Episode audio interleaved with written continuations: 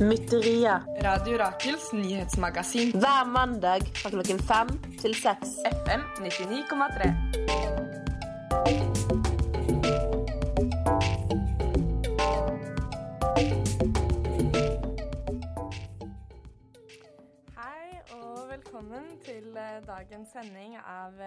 Mytteria her på Radio Rakel FM 99,3. I dag er det mandag 7. november, og klokka er fem som vanlig. Og i studio så sitter jeg, Ingrid Holland, og sammen med meg er Johanna Kristvik. Og tekniker for dagens sending er eh, Truls Strand Offerdal.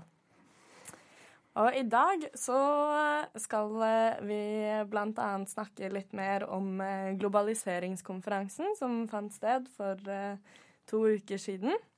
Vi hadde jo noen innslag der forrige sending, og i dag skal vi Ja. Ja, ja, vi skal snakke mer om det, fordi det var jo så mye fett på denne konferansen. Den var stappa med så mye program. Eh, og som vi lovte i forrige sending, så skal vi dele dette med deg. Og eh, ja, det var så mye at det, kommer du til å høre også mer om eh, framover. Eh, jeg eh, var også på denne konferansen og var på et foredrag eller en slags panelsamtale som het The War on Women, som handlet om abortlovgivning verden over, og hvordan denne eh, har vært og er trua.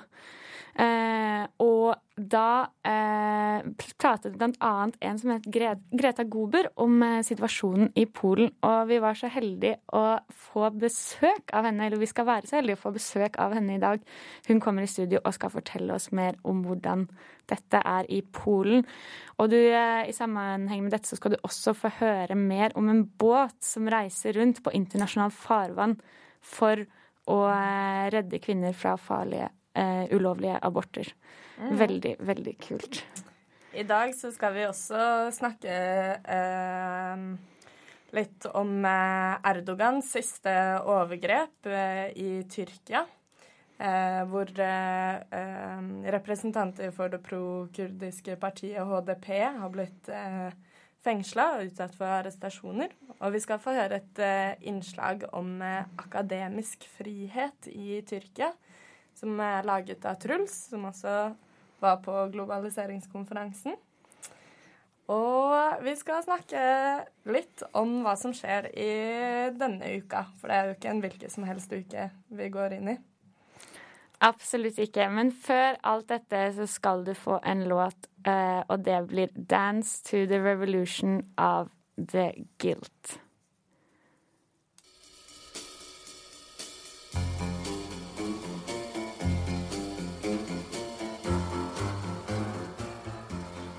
Hun følte at hun holdt på å revne inni seg. Var verden stadig bare en tumleplass for våpengale, maktsyke hvite menn i dress? Utmattet og halvt i svime famlet hun seg frem til radioapparatet. Ut strømmet tonene fra Radio Rakel. Med ett fikk hun tilbake farven i kinnene og troen på at det nytter å kjempe. Another day velkommen tilbake i studio her på Mytteria på Radio Rakel. Eh, vi har fått inn en eh, engelsk gjest i studio. Eh, eller engelskspråklig. Hun er fra Polen. Uh, and thank you so much for coming, Greta Gober. Uh, you're an activist for abortion rights and a professor at the Center of the Gender Research at the University of Oslo. Professor, yeah, thank you for the promotion. Hi, welcome. Not a professor. okay, okay. what would you like to call yourself? I am a guest researcher actually. A and guest PhD researcher. student, yeah. Okay, okay. uh, anyway, you gave a speech about the abortion law in uh, Poland at a globalization conference in Oslo um, in an arrangement called the War on Women, which was about the fight against abortion rights across the world. And uh, I was there, and you gave a great speech. And the war on women has been very present in Poland the last month due to the law proposal, which sought to restrict women's reproductive rights further. Um, can you first say a little bit about how the law was before the proposed restrictions? Mhm. Uh, it it hasn't changed yet. It Yeah, has been yeah, yeah. changed in 1993, and since then uh, it's one of the most restrictive uh, abortion laws in uh, Europe. Only Ireland and Malta have even Ireland is even more restrictive. But in Poland, it's abortion is only available in three cases when uh, when the um, pregnancy could result in the damage to women's health or her death. If uh, the fetus is severely impaired or uh, deformed or malformed or you know it wouldn't, wouldn't be viable after uh, the birth. And the th- third case is if uh, the abortion was a result of crime, so either rape or incest or or if it was with a, uh, a young person who is not legally able to have sex. Yeah, and uh, yeah, it's uh, as you said, uh, one of the strictest countries in Europe. And uh, as you also mentioned, this proposed uh, law did not go through. But can you uh, tell us about what was supposed, proposed? So they basically wanted to ban totally abortion. So they remove all, all also these three ca- clauses or cases where you can get legal abortion. So they wanted to remove it, and further they wanted to uh, punish the woman for getting an abortion. So if a woman was caught, caught, you know, having an abortion, because now they also wanted to um, introduce um, registration of women. So if you go to a doctor and uh, he detects uh, or he tells you this news, good or bad, you know, that you're, you're pregnant, congratulations, and then he registers you. And once you, if you don't show up with a baby in nine months, then then they will like follow up and what happened, you know. So either it was a miscarriage, like then you have like you're already being in the eye of the legal bureaucratic machinery. So what happened to you and your your you know your pregnancy? That was the the idea. But um, it's also important to say that the abortion law is much stricter in practice in Poland already than it wa- than it is de facto uh, in the law, because uh, most case in most cases, getting an abortion uh, based on uh, the criminality clause, you know that it was uh, um, committed to the pregnancy was a result of crime, was basically none. Uh, it was uh, n- not possible to go through with it because most women, uh, if they they don't re, uh, they don't uh, report th- that they were raped uh, you know, on time to get the uh, legal document from the public prosecutor, and then they can go through the with the abortion. Uh, also, uh, it can happen in uh, within the family. Rape can happen within within the family, and then uh, how would that even work in practice? You know, like women, they don't report their their own uh, abuse in the family. So that's one thing. Also, when it comes to women who, who wanted to get abortion for uh, based on the condition that the the fetus was impaired, they couldn't do it either because a lot of hospitals or majority of hospitals in Poland they um, they use this called so-called consciousness clause, medical consciousness clause, where doctors or nurses, anesthesiologists, sometimes the whole team doesn't want to have anything to do with abortion. So it's basically impossible in Poland today to get an abortion, even though even in cases when it's legal. And Poland was already sued by women all the way in you know in the European Court of Human Rights and lost couple of times, but they didn't change. Uh, it's it's unbelievable. It's uh, especially like from a perspective here in Norway. It's uh, uh, yeah, so hard to to understand. Um, but you have uh, written a text uh, about the circumstances around this, and uh, the, one of the major organization pushing this forward uh, called uh, Ordle Luris. You, Ordo Juris, Yeah, can you uh, tell about this uh, organization? Uh, So it's a, a legal foundation that the, is trying to push the fight for delegalization of, uh, of abortion based on legal jargon. So they are using the documents, uh, international documents, declarations on human rights, trying to influence the, the parliamentarians to treat the fetus as a human being from the moment of conception. But this already has been happening in Poland uh, in de facto uh, since 1997, when the tribunal, uh, constitutional tribunal, has rejected uh, um, mm, a case for. In 1996, uh, abortion was allowed also for socio-economic reasons, and, that clause was uh, removed by the tribunal, constitutional Cons- uh, tribunal in 1997, based on the uh, on the argument that it's unconstitutional. So the tribunal argued that the protection of life applies already to the fetus from the moment of conception. And this is what this Ordo Juris legal foundation, they, they are trying to influence this kind of narrative all the way, not only in Poland, but they are working also with uh, across uh, international bodies such as the UN, the European Council, Council of Europe also. So this is a trend that is spreading. So this is not only for in Poland, but it's a, a organization uh, also consisting of lawyers with quite a lot of influence. Exactly. Working towards international organs to understand the fetus as to change the, the legal uh, definition of the fetus, yeah, to a fully human being Mhm. protected by by law. by the Yeah. human rights law. It's uh, and uh, so this, th- yeah, this development is quite worrisome because it uh, it shows that the that the the, the the organization of anti-choice uh, pe- people and lobbyists is very strong, and it's um, they are getting a lot of support from uh, from different countries, from the U.S. They are very active and present in the um, South in South America, in Catholic Mhm. countries m- mostly, but also in Europe, and they they already serve as you know uh, this so-called. Um, they have this um, const- mm, advisory status in the Council in the United Nations.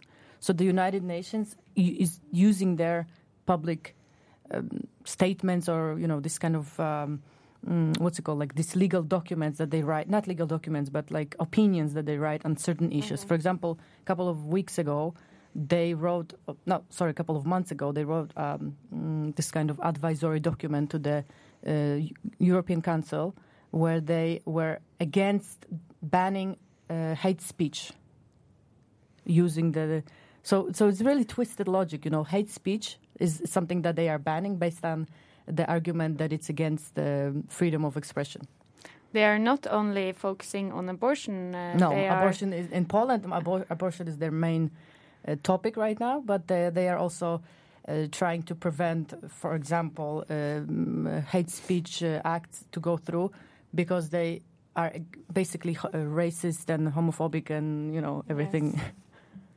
Hmm. But the the uh, protests and the and there has been a big movement against this law as well in Poland. yes it was called the black protest Yes, where there was also demonstrations in other cities and other countries Yeah. in support for this law. But uh, how has uh, or is it working? Is well so far moving movement? Uh, Well, the media in Europe declared that it's working because uh, after the first uh, national strike, what this was on the third of October, I, if I remember correctly, yes. uh, women, uh, when women and men went to the streets, like all dressed in black and with uh, umbrellas because it was raining on that day, so the umbrella became sort of a symbol for for Polish women's struggle, and. Um, after that day, when there was re- literally like thousands of women in the streets, and those who couldn't go out to the streets, they were they were still participating. For example, like you could see women who were uh, driving the um, trams, you know, the tram, Yes. tram tram drivers. They would put a poster on the on their window saying uh, today's national strike, and I'm participating.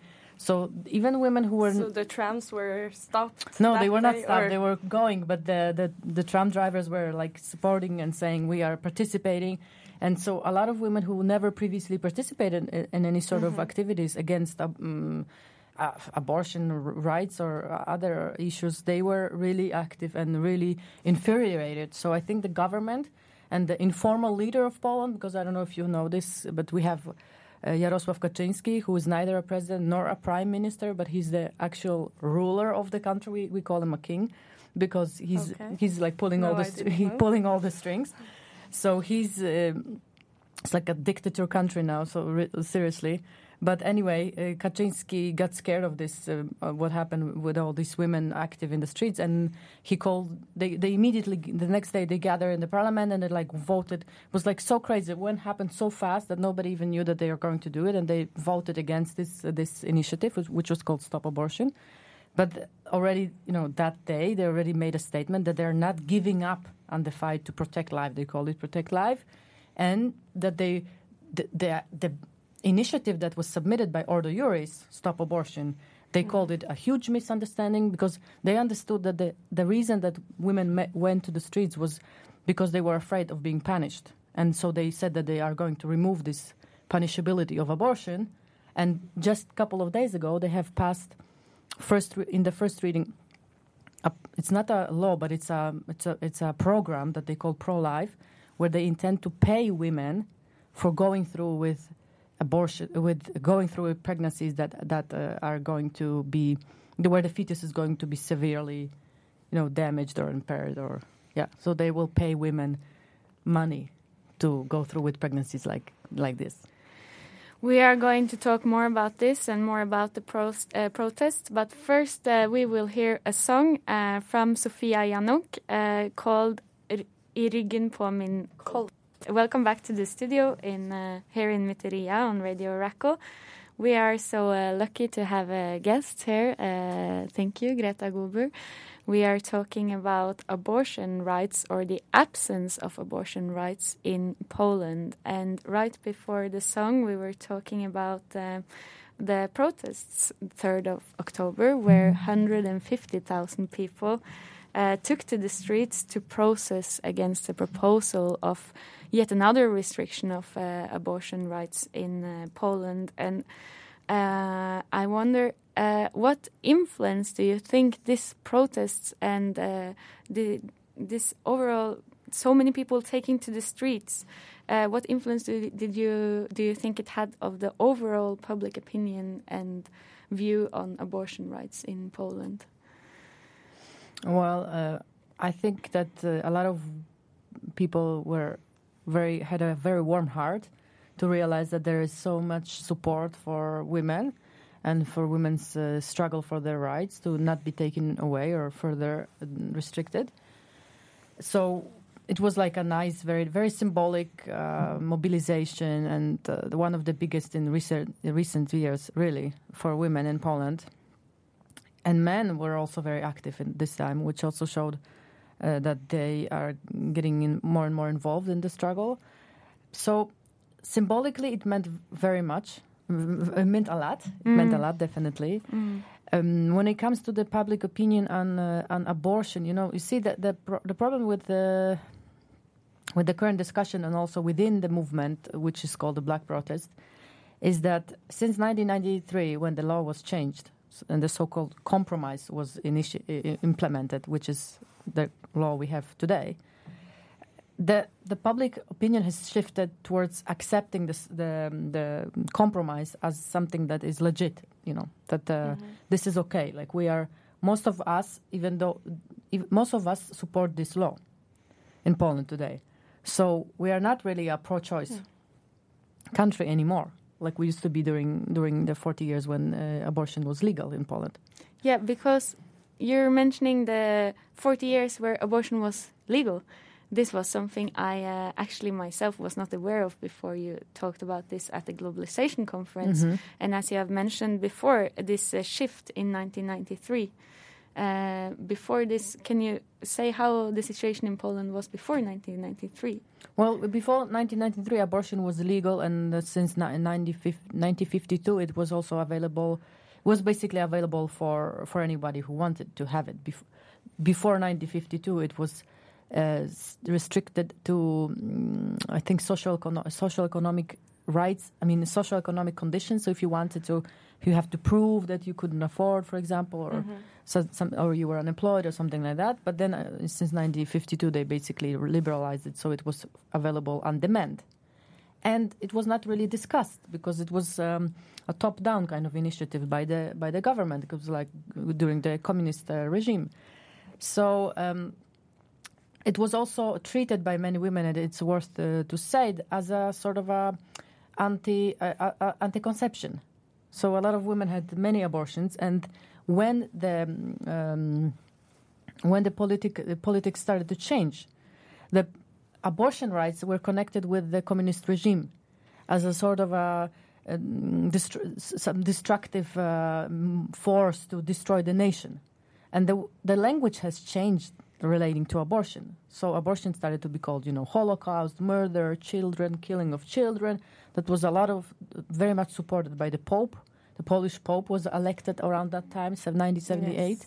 and he was the like the prime very prime figure. Yeah, very conservative, very very vocal on this uh, abortion thing. So the the language has changed, and the thing is that a lot of women became like publicly shamed, or, or they felt shamed for what they have been doing because you know they had been doing abortions when then and whenever they needed, and so this change has led to the to restricting abortion even before the law was restricted. So, like like I said, mentioned in the in the Globalizing conference, and that the abortion was changed in 1993, but since the revolution of 89 to 1993, we have four years, and during those four years, abortion was basically reduced by 98 percent. So it was the legal community, the solidarity movement, it was the um, medical community also who has passed this uh, medical consciousness clause that has um, that was able to change the language and change the practice and that since the, since that time since 1993 until today you know we have we have had this law for for that number of years that now most people especially young people believe that this is a this is a legitimate compromise and that's okay that's how it should be that a woman should not have choice to decide so it has been a dramatic shift from uh, in so uh, few years from almost without restrictions uh, before uh, 89 or 1993 till the situation we have today. Uh, as you talked about. Uh, before we uh, end this um, this interview, I just want uh, to talk a little bit about the international uh, solidarity that was also uh, shown in this law proposal, and you yourself helped organizing more the, than one demo here in Oslo. in solidarity with Polish women, do you think this had an influence when PiS withdrew the final yeah, piss. Proposal. Good name. yeah. Not actually peace. Ironically, it's peace. yeah, we've been Uh, laughing at So that. piss, uh, yeah, piss. they they withdrew it. Definitely, they were they they, they got uh, f- afraid or ashamed or I don't know, confused by, with all the pressure that came from around the world, and that was definitely an important uh, act of solidarity. And so much, uh, it meant a lot for women in Poland also. Definitely, to see that you know so many women and men uh, so, have shown uh, support and were shocked basically that's this is even debated the, the, you know 21st century middle of europe. That It's made everyone shock. shocked. But you know the fight is not finished and unfortunately the mm, political environment right now doesn't look very well so i don't think we will be i, I think we'll be hearing more from women protesting in poland definitely And this is a reminder to you as a listener that it actually helps to participate in these demonstrations and also that there will probably be more and the fight is not over. Uh, thank you so much, uh, Greta, for telling us about the situation uh, and for coming here. Uh, now we are going to hear a shortcut from somebody who uh, most certainly worked uh, worked to end uh, this war on women. Uh, Hazal Atay from Women on Waves um, will, uh, yeah, Women on Waves is a organization that, among other things, sends boats to lands where abortion abortion is not legal or available. Uh, to help women perform uh, safe abortions, and I was uh, able to talk for for to her for uh, five short minutes at the globalization conference, and you will be able to hear this now. One, two, three, four,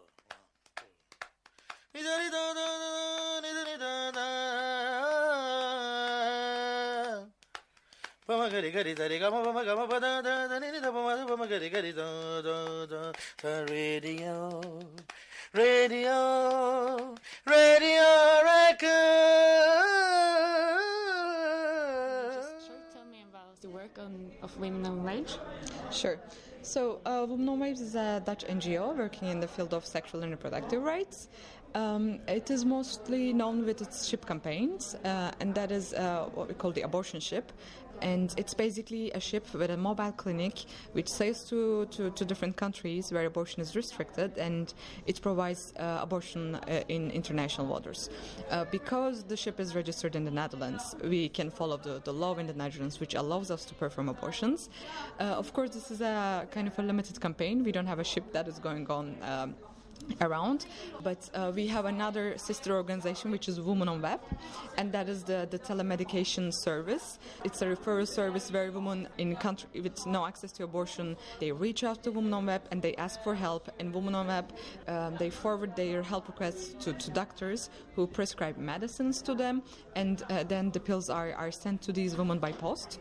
And in most of the countries uh, custom regulations allow uh, people to to receive um, prescribed medicines for individual use. So in this way, women, uh, even if in their own country restricts access to abortion, they can access to abortion through Women on Web. And can you tell how long these initiatives have existed? I mean, Women on Waves was first founded in 1999, and the first ship campaign was done to, to Ireland in 2000. Uh, it was the first campaign that we did, and at that time, the press was not that supportive of us, and there, we received a lot of critics for doing the work we did, and in the end, we couldn't perform any abortions in Ireland. But then we did another, other campaigns in Portugal, Poland, um, and Spain, and Morocco recently in 2012, and uh, through these ship campaigns, we were able to, to perform abortions. And in fact, in countries where we go, the fact that there's there was a ship uh, with a claim that they will do abortions, and there are women who are uh, needing abortions in that country, you know, all these things became much more visible for, for people, and it, it became a huge um, kind of action for, for women to engage and fight for. Yeah, you kind of mentioned it now, but uh, what would you say was the major impact that your campaigns had? Uh, I think, I mean, the most important thing is that it shows that even if countries restrict abortions, women access to abortions, and women will not give up on this right. I mean, they will do anything, but they will not have an unwanted child. And when we look at the, the world map now, we see that the unsafe abortions are, are done in countries where access to abortion is not available. So women are risking their health. Uh, but of course, what we do is kind of uh, kind of a harm reduction strategy where we make. I mean, women are doing it anyway. It's a part of women's reality. It's it's like birth. It's not a political debate. So we want to make sure that it is safe and it is um, it is okay for women.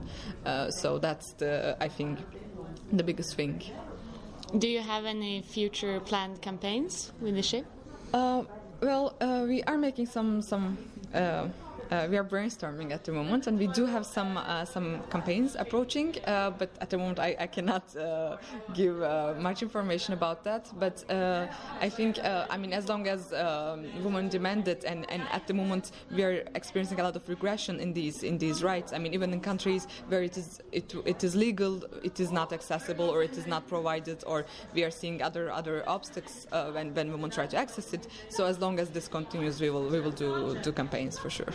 And it was mentioned here at the end uh, of this uh, debate uh, how people can support you if they want. So we, we rely on donations. So we ask donations from women, but our system works as a chain of solidarity where women who can actually afford it, who are usually from the global north, let's say, they donate to the service, and this helps other women to, who have no, no funds to access abortions in, in the global south. So it's a chain of solidarity that I want, and it's from the, the website of www.womenonweb That's our website, and you can see that there is the donate section there, and, the, and they can donate and support a woman to access abortion.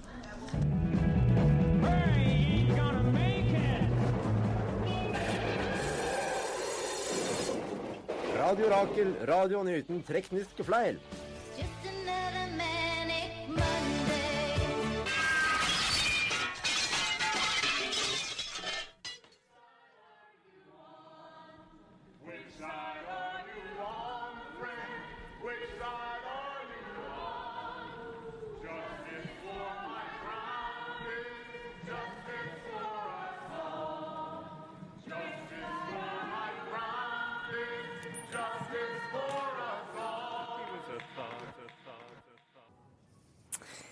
Ja, der fikk du høre litt eh, om det fantastiske arbeidet som eh, Women on Waves utfører.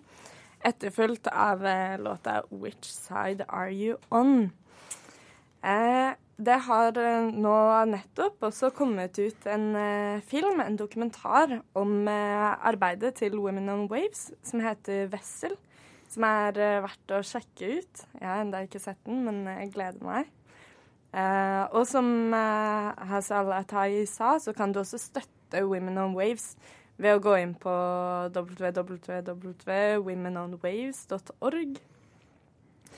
Eh, men her i studio så skal vi over til å snakke litt om eh, eh, hva som har skjedd i løpet av de siste ukene i Tyrkia, hvor eh, eh, president Erdogan eh, har brutalt angrepet kurdere og det lille som er igjen av ytringsfrihet og demokrati i Tyrkia.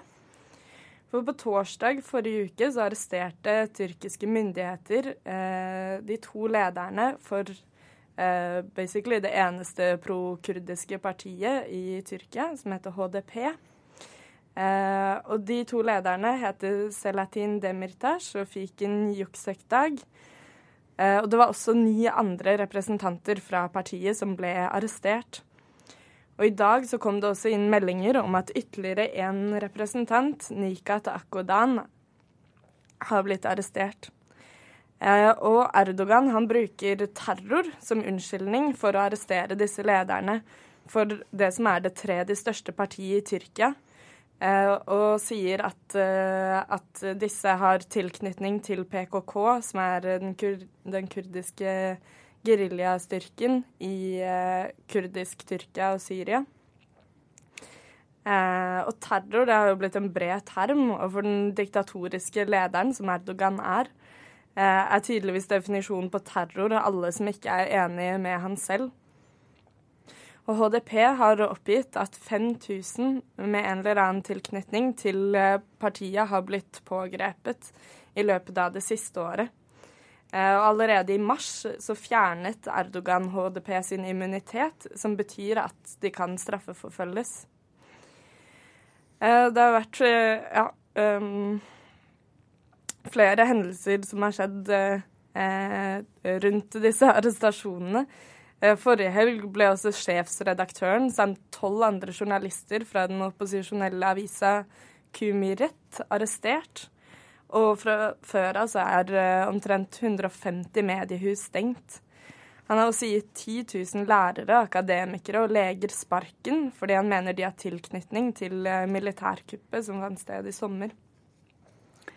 Ja, eh, Lista er eh, lang, og ting tilspisser seg virkelig i eh, Tyrkia. Og eh, dette som Ingrid nevnte, er eh, bare noen av eksemplene på Erdogan sin knebling av alle kritiske stemmer.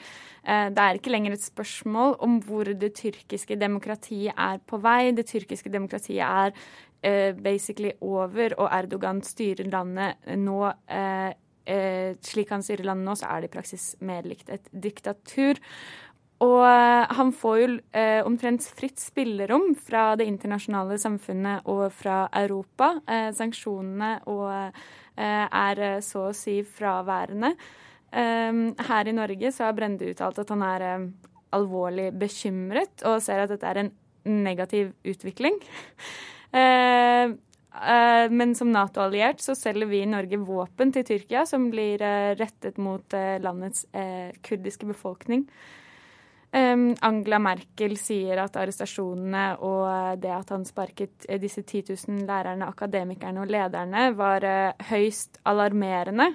Men hadde som medlem av EU ingen problemer med å gå inn i en flyktningavtale, en returavtale med Tyrkia. Eh, vi får se nå eh, framover om eh, noen tar ansvar av både her i Norge og i EU, i det internasjonale samfunnet. Truls Strand Offerdal fra vår redaksjon han var også på globaliseringskonferansen og fikk høre mer om den akademiske friheten, eller det man kan sikkert kalle fraværet fra, av akademisk frihet i Tyrkia. Det skal du få høre på nå. I etterkant av det mislykkede kuppet i Tyrkia i sommer, har partiet AKP, ledet av president Erdogan, reagert med en stor kampanje mot det som omtales som fiender av staten. En lang rekke aviser har blitt stengt, og offiserer og ansatte i hæren har blitt arrestert eller avsatt. Også innen utdanning og akademia har man sett harde reaksjoner. Allerede før kuppforsøket kritiserte norske akademikere Tyrkia for å ha arrestert og forfulgt tyrkiske professorer som underskrev et opprop mot den interne krigføringen i de kurdiske områdene av Tyrkia. Etter kuppet har represjonen mot akademikere og skolevesenet blitt enda spissere. Den 26. oktober besøkte Mitterias redaksjon et seminar arrangert av studentene og Akademikernes internasjonale hjelpefond og av studentparlamentet ved Universitetet i Oslo. Vi ønsket å lære mer om hva som skjer i Tyrkia, og hvordan det påvirker situasjonen for landets studenter og for akademikerne.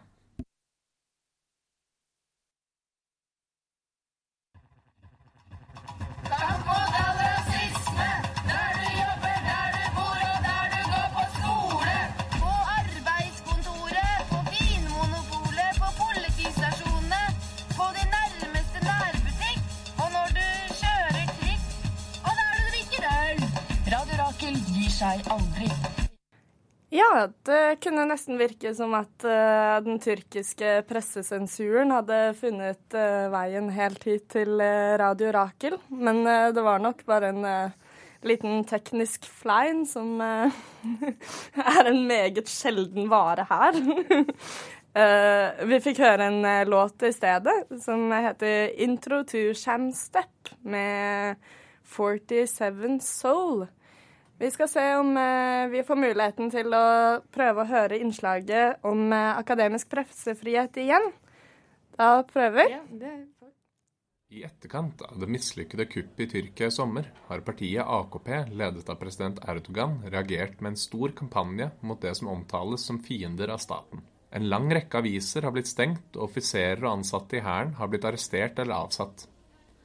Også innen utdanning og akademia har man sett harde reaksjoner.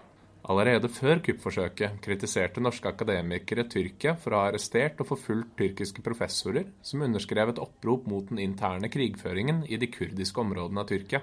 Etter kuppet har represjonen mot akademikere og skolevesenet blitt enda spissere. Den 26. oktober besøkte Mytterias redaksjon et seminar arrangert av studentene og Akademikernes internasjonale hjelpefond og av studentparlamentet ved Universitetet i Oslo. Vi ønsket å lære mer om hva som skjer i Tyrkia, og hvordan det påvirker situasjonen for landets studenter og for akademikerne. Ja, jeg heter Joakim Parslow. Eh, Jeg er førsteamanuensis i Midtøsten-studier ved Universitetet i Oslo. Mm, og du har vært her for å snakke om akademisk frihet i Tyrkia i etterkant av kuppforsøket i sommer. Jeg har lyst til å kort oppsummere litt om den situasjonen for akademisk frihet i Tyrkia, både på kort og lang sikt. Ja, ja altså, altså på lang sikt da, så kan vi, kan vi snakke om at eh, det, det nåværende regjeringspartiet i Tyrkia, det partiet som har vært ved makten siden 2002, det, det har dessverre gått fra å være et parti som i begynnelsen ønsket å eh, kan vi si, frigjøre tyrkiske universiteter fra den veldig sentraliserte måten de nå kontrolleres og styres av den tyrkiske staten på, til å bli et parti som ikke snakker om det så veldig mye lenger, men det ser faktisk ut som de nå ønsker å gå i motsatt retning. Blant annet så ønsker de nå å eh, endre på måten tyrkiske rektorer eh, utnevnes, eh, slik at de nå skal, skal utnevnes direkte av presidenten. Eh, Så det er, en, det er en lei og, og litt langsiktig utvikling. Men så har du også den mer dramatiske utviklingen som vi har sett nå etter dette kuppforsøket i sommer. Eh, hvor altså 15 universiteter eh, har blitt stengt, og eh, over 5000 akademikere har mistet jobben. Eh, og det, det har å gjøre med eh, mer politiske konflikter innad i det tyrkiske samfunnet å gjøre. Det, dette er universiteter som regjeringen mener tilhører den såkalte Gulen-bevegelsen som er en bevegelse som regjeringen mener står bak dette mislykkede eh, kuppforsøket i sommer. Eh, Det er det som er bakgrunnen for, for eh, disse, disse stengningene og arrestasjonene og, og, og sparkingen av, av veldig mange akademikere. Hvordan ser dette ut rent juridisk? Er det i tråd med regelverk? Gjennomføringen av en sånn opprensking? Ja, Altså, det, det, det er litt komplisert. Jeg kan si nei, sånn til å begynne med. Eh, fordi det, det ser ut som det er ting som skjer nå som, som overhodet ikke er i tråd med eh, tyrkiske lover. Annet eh, får vi nå rapporter om at en del av de som sitter i varetekt, tortureres. Eh, og det er selvfølgelig ikke lov ifølge tyrkiske lovverk. Ikke lov ifølge den tyrkiske grunnloven, og ikke lov ifølge europeiske menneskerettighetskonvensjoner, som også gjelder som lov i Tyrkia. Men så er det også slik at den tyrkiske grunnloven eh, tillater regjeringen og presidenten å erklære unntakstilstand. Og unntakstilstand eh, innfører en, eh, kan du si, en slags juridisk gråsone. Eh, hvor det er en del eh, spørsmål knyttet til hva regjeringen kan og ikke kan gjøre, som er litt uklare. Eh, Blant annet så, så kan regjeringen utstede forordninger som er dekreer, rett og slett. Altså order, ordre, som gjelder som lov. Eh, og, og regjeringen har brukt sånne dekreer til å gjøre ganske dyptgripende endringer i Tyrkia. Bl.a. har den omstrukturert deler av staten. De har brukt disse dekretene til å stenge alle disse universitetene. Eh, de har brukt dekreter til å, å, sende ut lister med, med, spesifikke individer som skal avsettes eller arresteres. Eh, og det, det er noe regjeringen mener den har fullmakt til men som bl.a. den tyrkiske grunnlovsdomstolen tidligere har sagt at regjeringen ikke kan gjøre. Som dere har hørt, er ikke forholdene gode for akademikere og studenter i Tyrkia om dagen. Vi spurte en representant for studentene og akademikernes internasjonale hjelpefond om hvorfor dette er noe man bør bry seg om. Jeg heter Mikael Sturskjærer. Jeg er aktiv i SEH og lokallaget SEH Blindern. I en så komplisert situasjon hvor det er så mange ting å ta tak i som er kritiske, altså fra presse til minoriteter til uh, alle mulige slags uh, utsatte grupper, hvorfor er akademisk frihet viktig å fokusere på i, i, i Tyrkia i dag? Jeg tror uh, uten akademisk frihet så skal det noe til å, å utvikle et land, og særlig når det begynner å ha litt repressive retninger, så kommer gjerne akademia under trykk. Studenter og akademikere blir undertrykt fordi store, de store progressive kreftene kommer gjerne fra universitetsmiljøet. og Derfor tror jeg det er utrolig viktig å satse på studenter og akademikere i alle land, og også særlig i Tyrkia, sånn som situasjonen er nå. Et annet spørsmål, dersom man er enig i at akademisk frihet er truet i Tyrkia, og at akademisk frihet er viktig, er hva man kan gjøre med saken, spesielt så langt unna som i Norge. Vi spurte Joakim Parslov hva man kunne gjøre for å støtte de tyrkiske akademikerne. Eh, jeg, jeg tror bl.a. Altså fra, fra, fra, et litt sånn generelt norsk hold så tror jeg det, det, er nyttig å legge press på norske politikere til å i sin tur legge press på tyrkiske politikere, og gjøre det på en veldig konkret måte. Ikke på en litt sånn generell, vag måte, sånn å liksom si at ja, vi følger med og vi er bekymret. Men å, men å faktisk gå direkte inn i de argumentene vi nå presenteres med fra, fra offentlig, eh, offisielt tyrkisk hold, og, og argumentere med dem. Eh, fordi en del av de forklaringene vi får nå, holder ikke vann. Altså Forklaringene om at f.eks. alle de som nå arresteres, eh, mistenkes for å stå bak dette kuppforsøket, de holder ikke vann på, på sine egne premisser. Argumentet om at de tiltakene som nå tas under unntakstilstanden, er lovlige i henhold til tyrkisk lov, det er for det første ikke sant. Eh, og for det andre, selv om det var sant, så hadde det ikke vært spesielt legitimt i seg selv, fordi det finnes en masse lover i Tyrkia som, som, er si, moralsk galt, som, som gir tyrkiske myndigheter eh, mulighet til å ta, ta grep som, som, ikke er bra. Da. Eh, fra et sånn rent moralsk og etisk eh, standpunkt. Så helt sånn konkret å imøtekomme disse argumentene, eh, det, det, tror jeg er veldig viktig. Du har hørt